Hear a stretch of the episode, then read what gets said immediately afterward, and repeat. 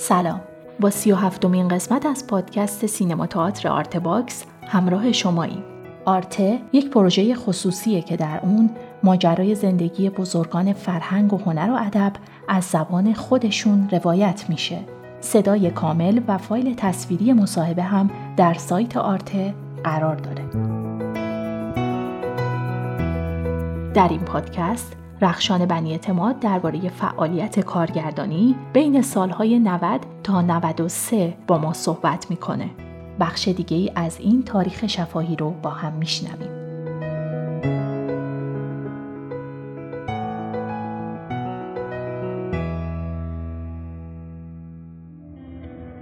زمستان 1392 خیابان ولی عصر طولانی ترین خیابان پردرخت خاور میانه. عادت نکرده به خلوت. ناگزیر از تعطیل چند روزه مدارس. در گریز از هوای سمزده نفس کش. تهران شهر تعطیل. تعطیل تعطیل تعطیل روزی از روزهای زمستان 1392 به دیدار محلق و ملاح می رویم.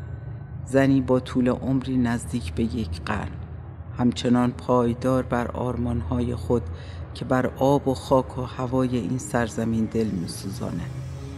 دیداری با مادر محیط زیست ایران.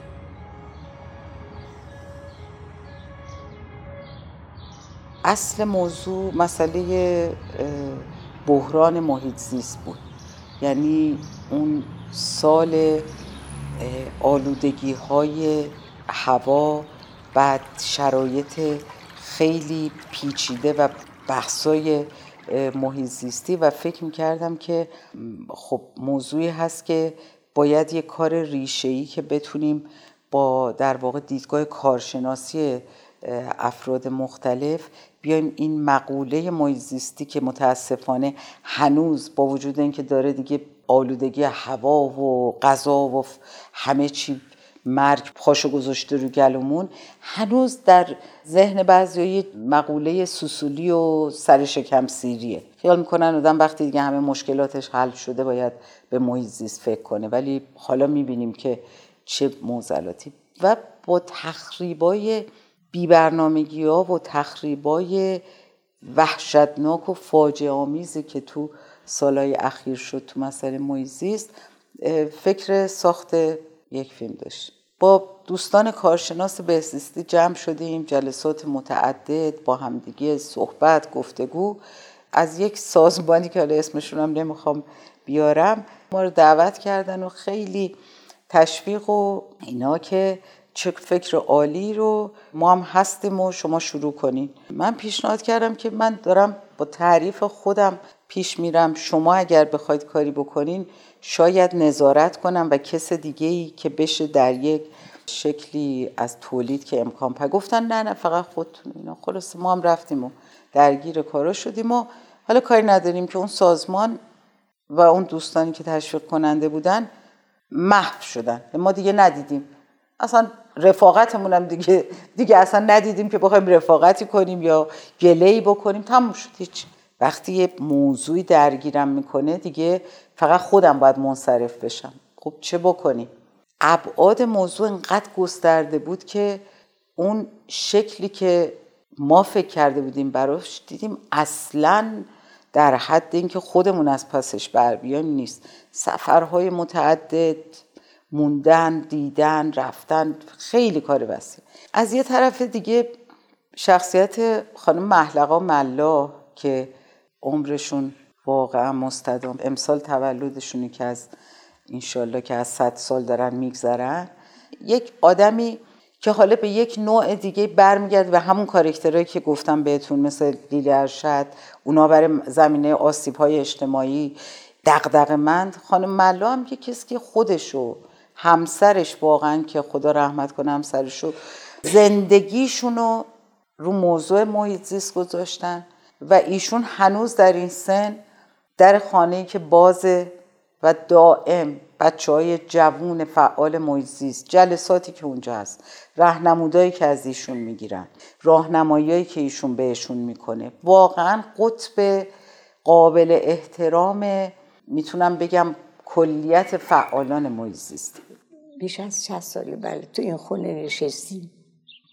هیچ وقت زباله بیرون نداده بودیم. تو تهرون یکی از کارهای مهمی که شما کردین اگه یادتون باشه کارهایی با مدرسه ها بود که به بچه ها یاد می‌دادین زباله ها رو جدا کنن یاد می‌دادین که چجوری اون مادر جان در یک منطقه شیشو که 26 هزار خانوار بودن دونه دونه در زدیم و با خانم صحبت کردیم که زباله یعنی چی محیط زیست یعنی چی مادر؟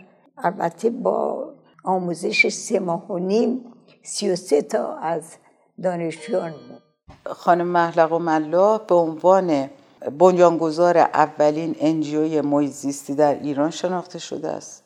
آدمی که زندگیشو در این راه گذاشته.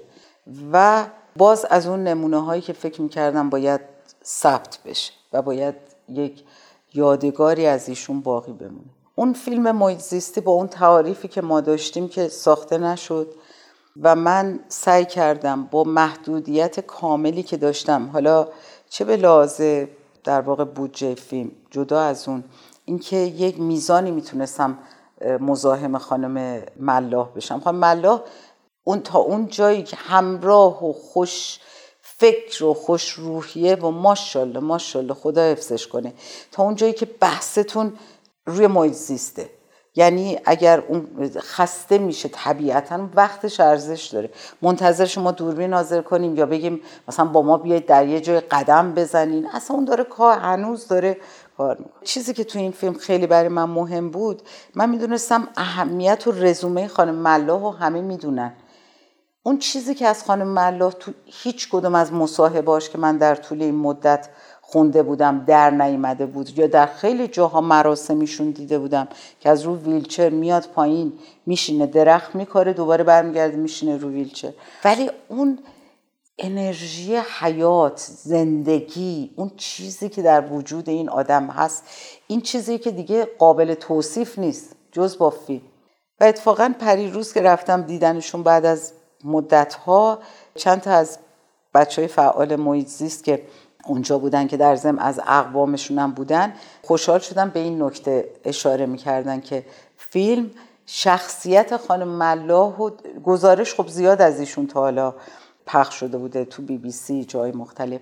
شخصیت خانم ملاح و اینکه آدم فقط به اتکای دانش و دغدغه نیست که ماندگار میشه در یک در هر هیته ای بخوایم بگیم. اینکه یک انرژی حیات بخشی برای انتقال تجربه برای اکتیو کردن آدما برای بهبود بخشی تو وجود این آدمایی که حالا من تو این فیلم ها دنبالشون رفتم و اوجش دیگه در کارستان که فیلم سازای دیگه ساختن اینا یه همچین چیزایی هم دارن.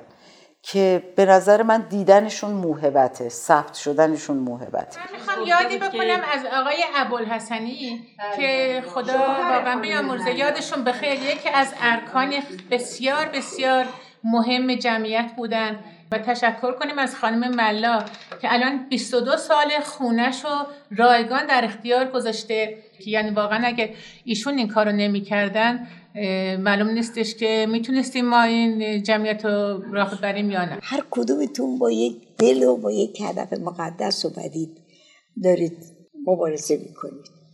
باید تا آخرین لحظه حیاتتون به این گام رو بردارید. وسط کار بل نکنید خانم بنی اعتماد دست از سر کچلمون بر نمیداریم حالا الان یک کار می‌کنیم که باشید همه کنیم.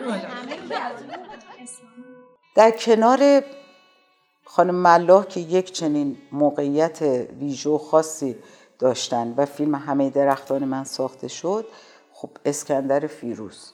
اسکندر فیروز پدر محیط ایران. بنیانگذار سازمان محیط ایران کسی که در اواخر دوران حکومت قبل به دلیل اختلاف نظرهای عمیقی که با برادر شاه داشته یک جور مورد غضب واقع شده. بعد از انقلاب محکوم به اعدام شده دستگیر شده و 6 سال از عمرش رو تو زندان گذرونده. با یک معجزه اعدام نمیشه و یک وطن پرست بی نظیری که با همه این توهینا با همه این مصائبی که براش پیش اومده نصف عمرش رو در اینجا. الان هم مثلا اونم مجبور شده که نصف عمرش رو خارج از ایران پیش بچه چون به سنی رسیدن که سخته براش موندن. عاشق این وطن عاشق خاک عاشق هنوز مراتع ایران و دونه دونه می‌شناسه. نمی‌دونم وقتی تعداد یوز پلنگای ایران و یا کلای ایران رو در اون دوره آمارشون رو مقایسه می‌کنه بغض می‌کنه. که آدم عجیب و غریبی که خب فکر کردم که آقای فیروزم حتما یکی از اون آدم هست که وقتی به محیط زیست نگاه می‌کنیم راجبش خیلی میشه خوند خیلی میشه گفت. واقعا چقدر این آدم فوقالعاده بوده. به کمک مژگان جمشیدی و آقای محمد درویش با ایشون اهل مصاحبه بود. اصلا این داستانه هم نیست.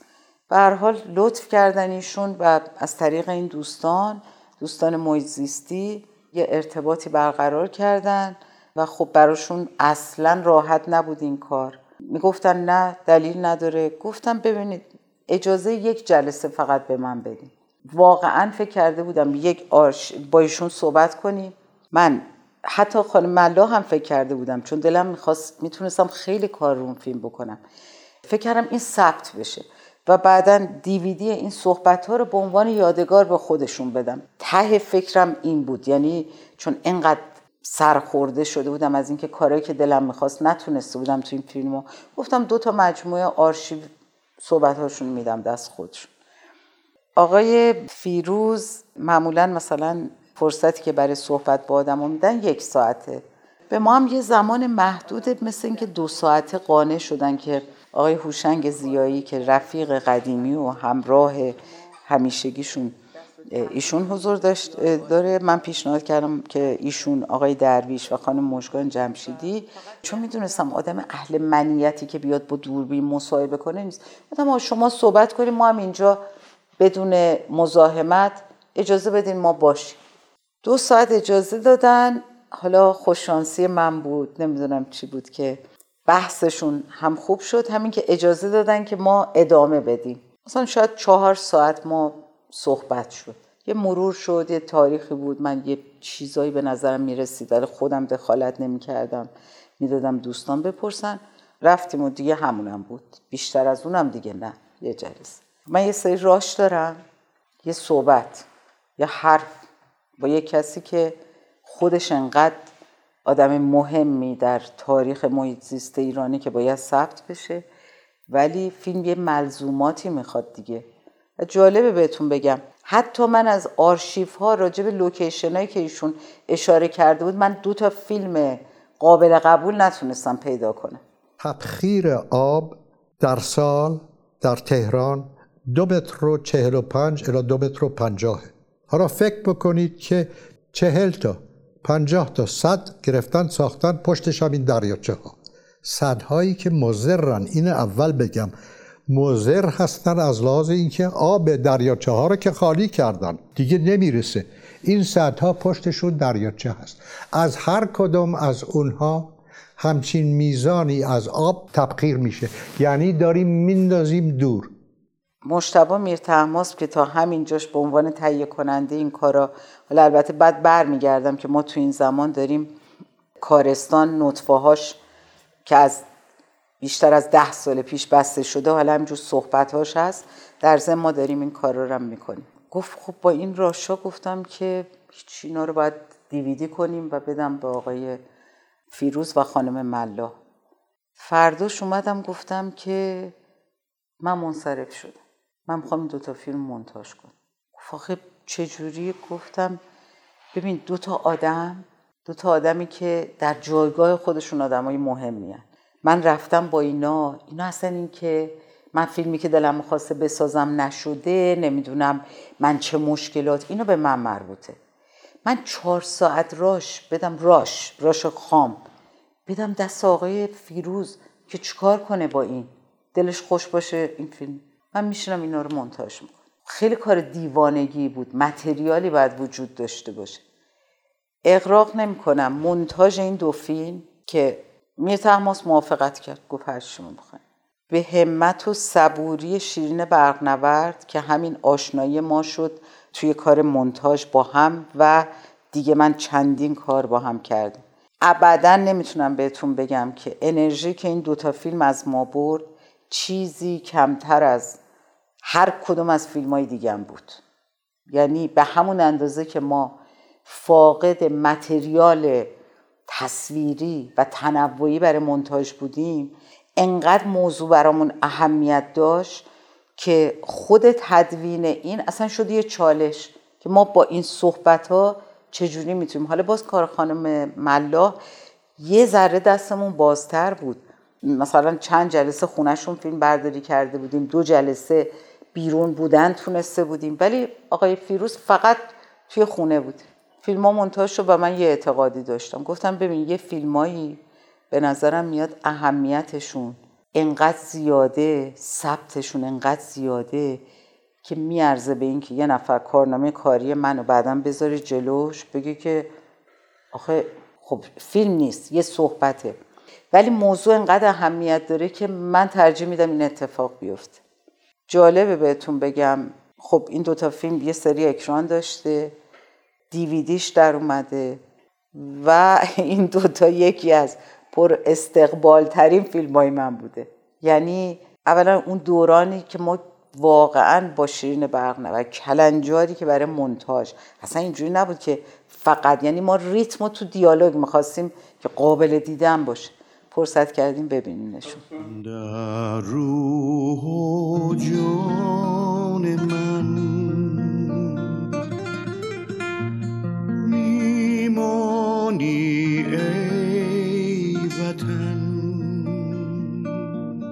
اسکندر فیروز متولد تهران 1305 فرزند صفیه نمازی و سرلشکر محمد حسین میرزا نوه عبدالحسین میرزا فرما فرما.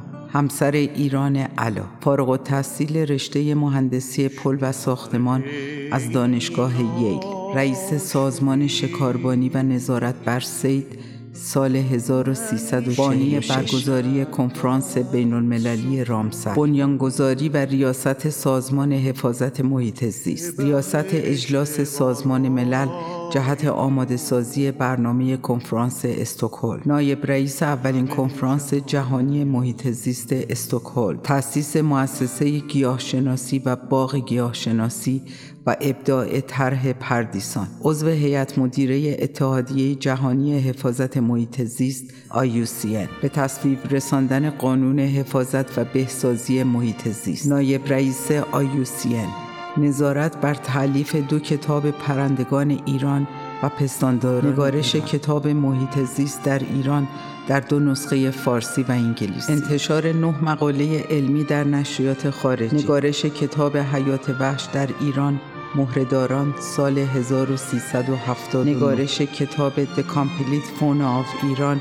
1385 چاپ شش مقاله در دانشنامه ایرانی و در نهایت کتاب خاطرات دو دهه تلاش برای حفظ طبیعت و محیط زیست ایران سال 1392 ای ایران ایران دور از دامان پاکت دست دگران. بدگوهران ای عشق سوزان ای شیرین ترین رویای من تو بمان. در دل و جان. خب بعدش قصه ها داستان قصه ها داستانی خودش. این تو دوران هشت ساله دوره آقای احمدی نژاد من گفتم من هرگز ممنوع کار نشدم و باز یه چیزی گفته بودم که خیلی این جمله به خیلی ها سخت اومد که و خیلی بابتش هی مجبور به جوابگویی شدم که من گفتم از مادر زاده نشده کسی که منو ممنوع کار کنه. هنوزم به سراحت این حرف رو می‌زنم. یعنی من اگر بابت موقعیت فیلمسازیم امتیازی از جایی گرفته بودم و یا خلاف اولا یک آداب و اصولی برای خودم دارم. کار غیرقانونی نکنم. ولی خوش اینم دارم. که بتونم از اون میگم روزنه های قانونی نهایت استفادهمو بکنم. همیشه هم این کار کردم. دلیلی من نمی‌بینم که کسی به خودش اجازه بده منو ممنوع کار بکنه. و واقعا این حرفی هم که زدم نه از سر قلدری از سر اعتقادم هنوزم میگم تا ابدم اینو میگم. همونجور که اون زمانی که از تلویزیون اومدم بیرون معاون آقای محمد هاشمی به من گفت ما همه تلاشمون رو می‌کنیم که شما رو ممنوع کار کنیم. گفتم این کار رو نخواهید تونست بکنید. بعدش هم اینو گفتم بعد از سی سال این حرف رو زدم. اگر سه سال دیگه هم زنده باشم بازم همینو میگم. دلیلی وجود نداره که کسی بتونه من ممنوع کار کنه. حالا نمی‌دونم شاید واقعا یک موقعی یعنی این عصبیت های فرو خورده در یک جایی به یک واکنشی برسه که اون موقع مطمئنا کسی بتونه من ممنوع کار کنه زمانی هست که خودم بتونم حق بدم که بگم بله. من خط قرمزی رو شکستم که شما حالا می‌تونید من ممنوع کار کنید. بحث این بود که من ممنوع کار نشده بودم ولی شرایطی که پیش اومده بود شرایطی بود که من احساس می‌کردم که این شرایط نه با من با تفکر من نوع برخوردایی که می‌شد انقدر دور بود که زمان انگار زمانه این که من بتونم خودم با این شرایط وفق بدم و فیلم بسازم نیست.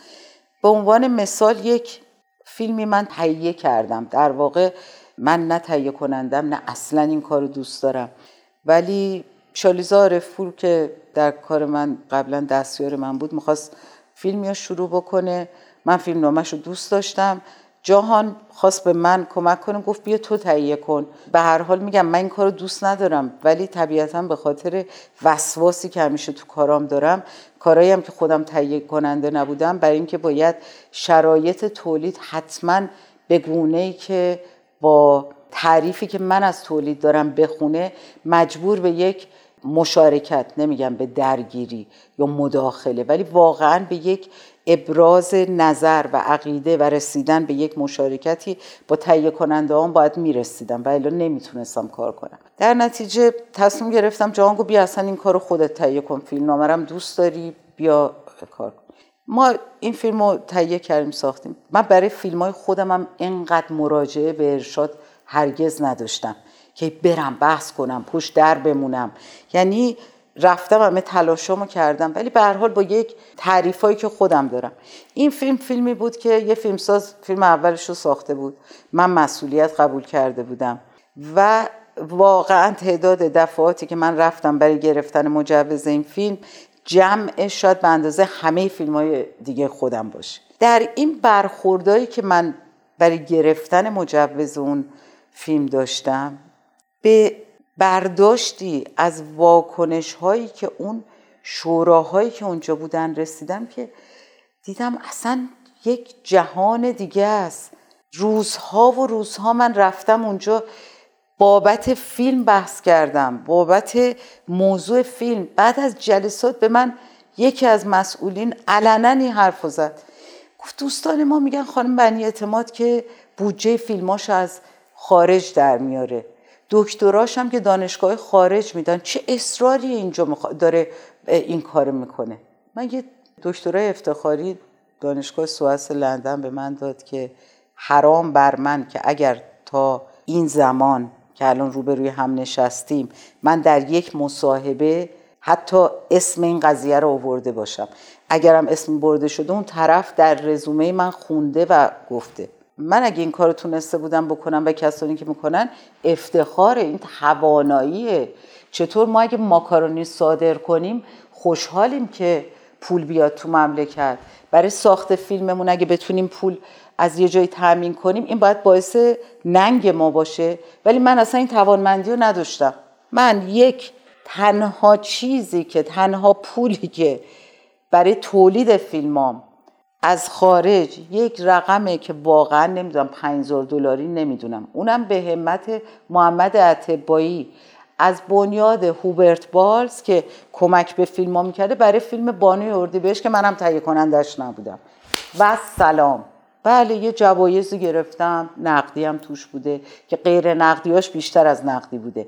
ولی این که بودجه فیلم گفتم آقا افتخار اگه من بتونم این کار بکنم. ولی من بعد این همه با من مواجهه سر اینه و بعد سر دکترای من. اون موقعی بود که این بحث دکترای قلابی هم در اومده بود و روزنامه می نوشتم گفتم یک جا من با دکترام می‌خوام نمی‌دونم حقوقم بیشتر شه. من در این مملکت بازنشستگی ندارم. به کی اینو بگم؟ من از 18 سالگی توی این مملکت کار کردم. به خاطر کل شقی خودم بوده اشکال نداره. 14 سال سابقه کارم تو تلویزیون. تموم شد. بعدم اومدم باز به دلیل اینکه شاید نمی‌دونستم چی کار کنم. من بازنشستگی ندارم. بعد از این همه سال کار مداوم. من که ارزه داشتم حداقل میگم یعنی اگه ارزه در من بوده توی چیزای دیگه ای بوده. بعد دکترای من انقدر دوستان اذیت کرده. من حقوقم می‌خوام بالا بره. از جای طلب نمی‌دونم افتخار کردم مراسمی گرفتم جای اعلام کنم که من یعنی این همه برو شما باورتون میشه؟ و بعد از اون جلسه مشکل فیلم حیران با همون پیشنهادی که من چند ماه قبلش داده بودم تموم شد.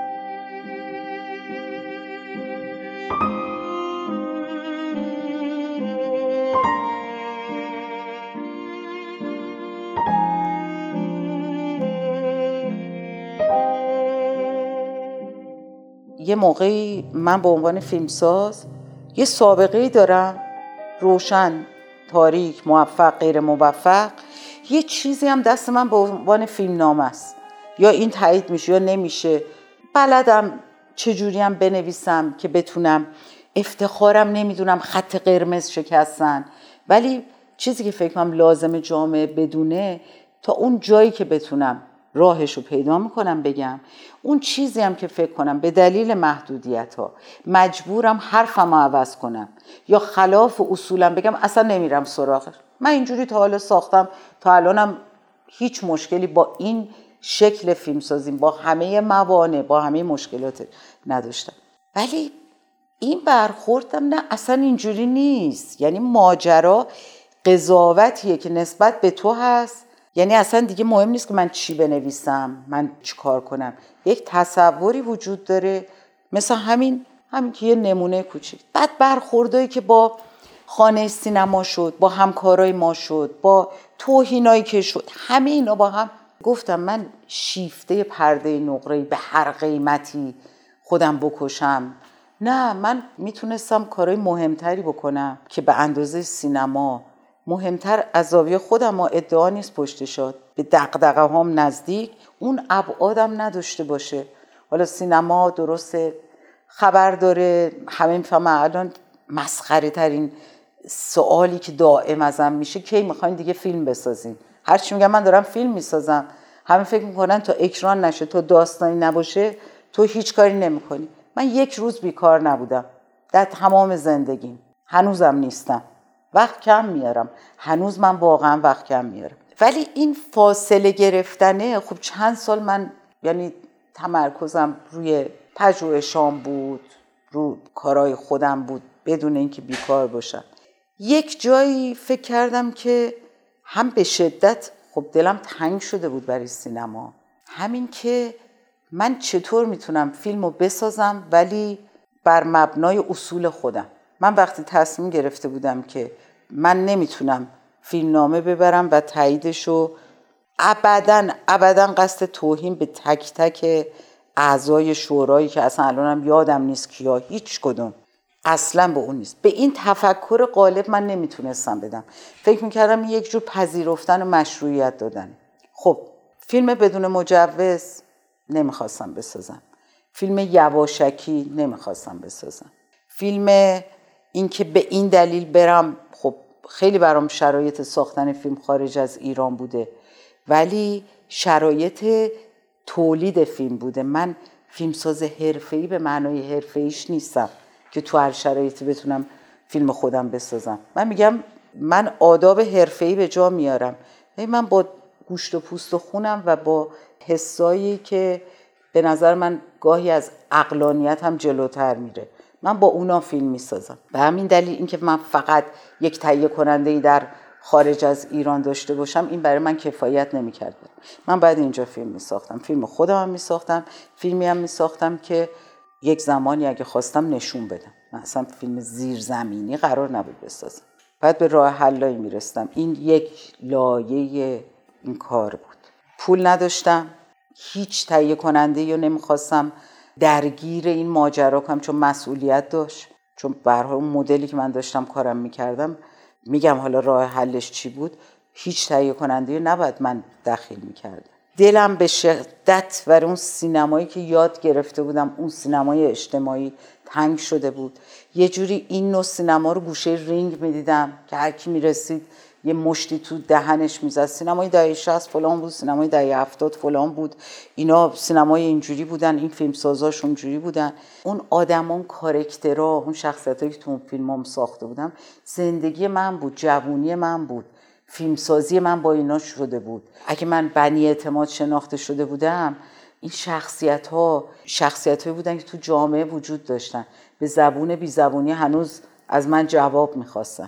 خب هی داره حالا شرایط سختتر میشه دیگه. حالا که می‌خوام یه فیلم بسازم باید پس من یه جوری این آدما رو می‌خوام. چالش غریبی بود. برای اینکه من بتونم بدون مجوز فیلم سینمایی فیلم بسازم به این نتیجه رسیدم که من اصلا می‌خوام یه تعداد فیلم کوتاه بسازم. فیلم کوتاه نیاز به تصویب فیلم نامه نداره. ضمن اینکه میگم من فیلمامو جوری می‌خواستم نمی‌خواستم بسازم که نتونم تو ایران نشون بدم. هدف اولم نمایش فیلم در ایران هست و بعد حتی جشنواره خارجی. ولی نه در اون زمان. من اصلا دلم می‌خواست یه فیلم برای دلم بسازم. خب میام فیلم کوتاه می‌سازم. فیلم کوتاه نیاز به مجوز تصویب فیلم نامه در اونجا نداره. باید یه سری مجوزای فیلم برداری در شهر می‌گرفتم که می‌شد. فیلم بلند بدون مجوز نبود که برای بازیگران مشکل پیش بیاد. اینکه نوشتن فیلم نامه که میگم شاید خیلی وارد بحثای تکنیکی نمی‌خوام اصلا بشم ولی اون مهندسی ریاضی که گفتم قصه های مختلف شخصیت های مختلف از دل فیلم ها اینا می اومدن و یک انتخاب عجیب و غریبی به آدم می‌دادن که ضمن اینکه من باید دوست می داشتم که این موقعیت فعلی این شخصیت ها رو یعنی انتخاب می کردم باید جواب می دادن. مثلا اگر فیلم خارج از محدوده سال 66 ساخته شده تا سال 90 که می‌خواست قصه ساخته بشه همون میزان زمان باید برش میگذشت آیا موقعیت شخصیتی مثل حلیمی در نمی‌دونم 25 سال بعد از اون موقعیت قابل طرحیه یا نیست یا اگه خونبازی ده سال قبل از قصاص ساخته شده شخصیت الان تو چه موقعیتیه که در قصابیه به لحاظ مضمونی به لحاظ موضوعی. نوشتنش از اون کارهای سختی که پوست آدم می‌کنه ولی آدم لذت می‌بره وقتی به نتیجه می‌رسه. هر یک کدومش که می‌رسه. ضمن اینکه هر کدوم اینا باید قصهش تو خودش تموم می‌شد. اینا دیگه اصلا فضیلت نیست اینا دیگه بیماریه. آدم برای خودش یک قوانینی تر کنه که بعدا خودش هم مقید به رعایت این بکنه. که هر فیلم بدون هیچ اضافه و کمی قابل کات کردن به فیلم بعدی باشه و در ادامه این کاته مشهود نباشه. یعنی یه جوری ترنزیشن پنهانی اتفاق بیفته که قصه ها در هم دیگه برن و برسه به پایان برسه. خب اینا این بخشش بود. کجا می‌بری؟ کجا می‌بری؟ هر جا اونو می‌بری منم باید ببری. حرف همه ما یکیه. باید کن درو که شما تنت می‌خوره. خودت هم می‌بری ما می‌بری ببر به جهنم فدای تار موی بچم. با کن. ببینم برو کنار. کجا می‌بری؟ کجا داری می‌بری؟ دوربین دوربین. فیلم رو بیار پایین. قصه با یک وام شروعش با یک وام چل میلیونی که خواهرم به من قرض داد فیلم کلید خورد. در 17 جلسه فیلم برداری شد. البته چهار ماه تمرین. تمرین دقیق بازی و همون روش که همیشه دارم با دوربین حدود دکوپاژ قبل از کار و بعد در 17 جلسه فشرده فیلم ساخته شد. و سال دیگه بگذریم از این دوران تلخ بعد از ساخته شدنش در اردیبهشت 94 اکران شد. اکران چطور بود؟ ببینید اگه نسبت یعنی واقع بین باشم باید به نسبت اینکه فقط نه تا سینما داشت. بیلبورداشو اجازه ندادن. تبلیغاتش از مترو جمع کردن. حتی رادیوهای استانی اجازه تبلیغات ندادن. در بعضی از شهرستان ها که نمایش فیلم و نمایش ویژش رو اجازه سفر خودم رو ندادن. گفتن نباید فیلم ساز بیاد. جالب بود. من شهر مادریم شیرازه و خودم خیلی متعلق به شیراز می‌دونم. ویزای ورود به شیراز حتی پیدا نکردم. وقتی دانشگاه می‌خواستم بذارن گفتن فیلم سازش نباید بیاد. بدون هیچ تبلیغی. واقعا هیچ تبلیغ. با نه تا سینما. من اون زمانی که هنوز سینماهای ما انقدر زیاد نشده بود فیلم های من حداقل چل تا سینما تو تهران داشتم. حوزه که اصلا شهرداری اصلا. یعنی من نمی‌دونم واقعا. خب البته من مجبور شدم فیلمو چون نمی‌تونستم تموم کنم. بعدا واگذار کردم به شرکتی که اومدن فیلمو خریدن کمک کردن که اصلا تموم بشه فیلم. حدود یک میلیارد فروش کرد با این شرایط. که اگر منصف باشیم اتفاقا یک روزنامه نگاری در اون زمان یک یکی از دوستان سینمایی مقایسه کرده بود تعداد سینماها نداشتن تبلیغ و همه اینا رو و ثابت کرده بود که یکی از پرفروشترین فیلم ها بوده. واقعا فیلم و مردم روی اینستاگرام خب مثلا من زمان زیر پوست شهرم تلویزیون تیزرهای فیلم رو پخش نکرد. من یه شب تا صبح روی بیلبوردهای شهر رو با بچه های صحنه رفتیم. نردبون گذاشتن و نوشتن که بپرسید چرا تلویزیون تبلیغ این فیلم را پخش نمی کند تا صبح فرداش 25 تا بیلبورد داشت فیلم. رو همه بیلبوردها رو درشت نوشتیم که بعد خود این شد تبلیغ فیلم. ولی دیگه زمان یعنی واقعا زیر پوست شهرم. من با بازیگران می‌رفتم جلوی سینما. نمایش ها رو شهرستان می‌رفتیم. اینجوری فیلم رو راه بردم تا فیلم اکران شد. در مورد قصه ها خب دیگه اصلا خودمونم نمی‌تونستیم حضور داشته باشیم. ولی خدا رو شکر دیگه اتفاقی که فضای مجازی مردم جوونا نوشتن اون رفت فیلم دید گفت بنویس. یک جمع جوون نازنین اومدن وایسادن به کمک کردن و به تبلیغات کردن و به حال فیلم اکرام شد. آره آره. همون که فعلا حل شد. دوربین رو پس دادن. نه نه مهم نیست. دیگه عادت کرد معلومه کار می‌کنه حرفا چیه ببین ببین. گوش کن گوش کن گوش کن. هیچ فیلمی هیچ وقت تو هیچ کمدی نمونده. بالاخره یه روزی یه جایی دیده شده. چه ما باشیم چه نباشیم.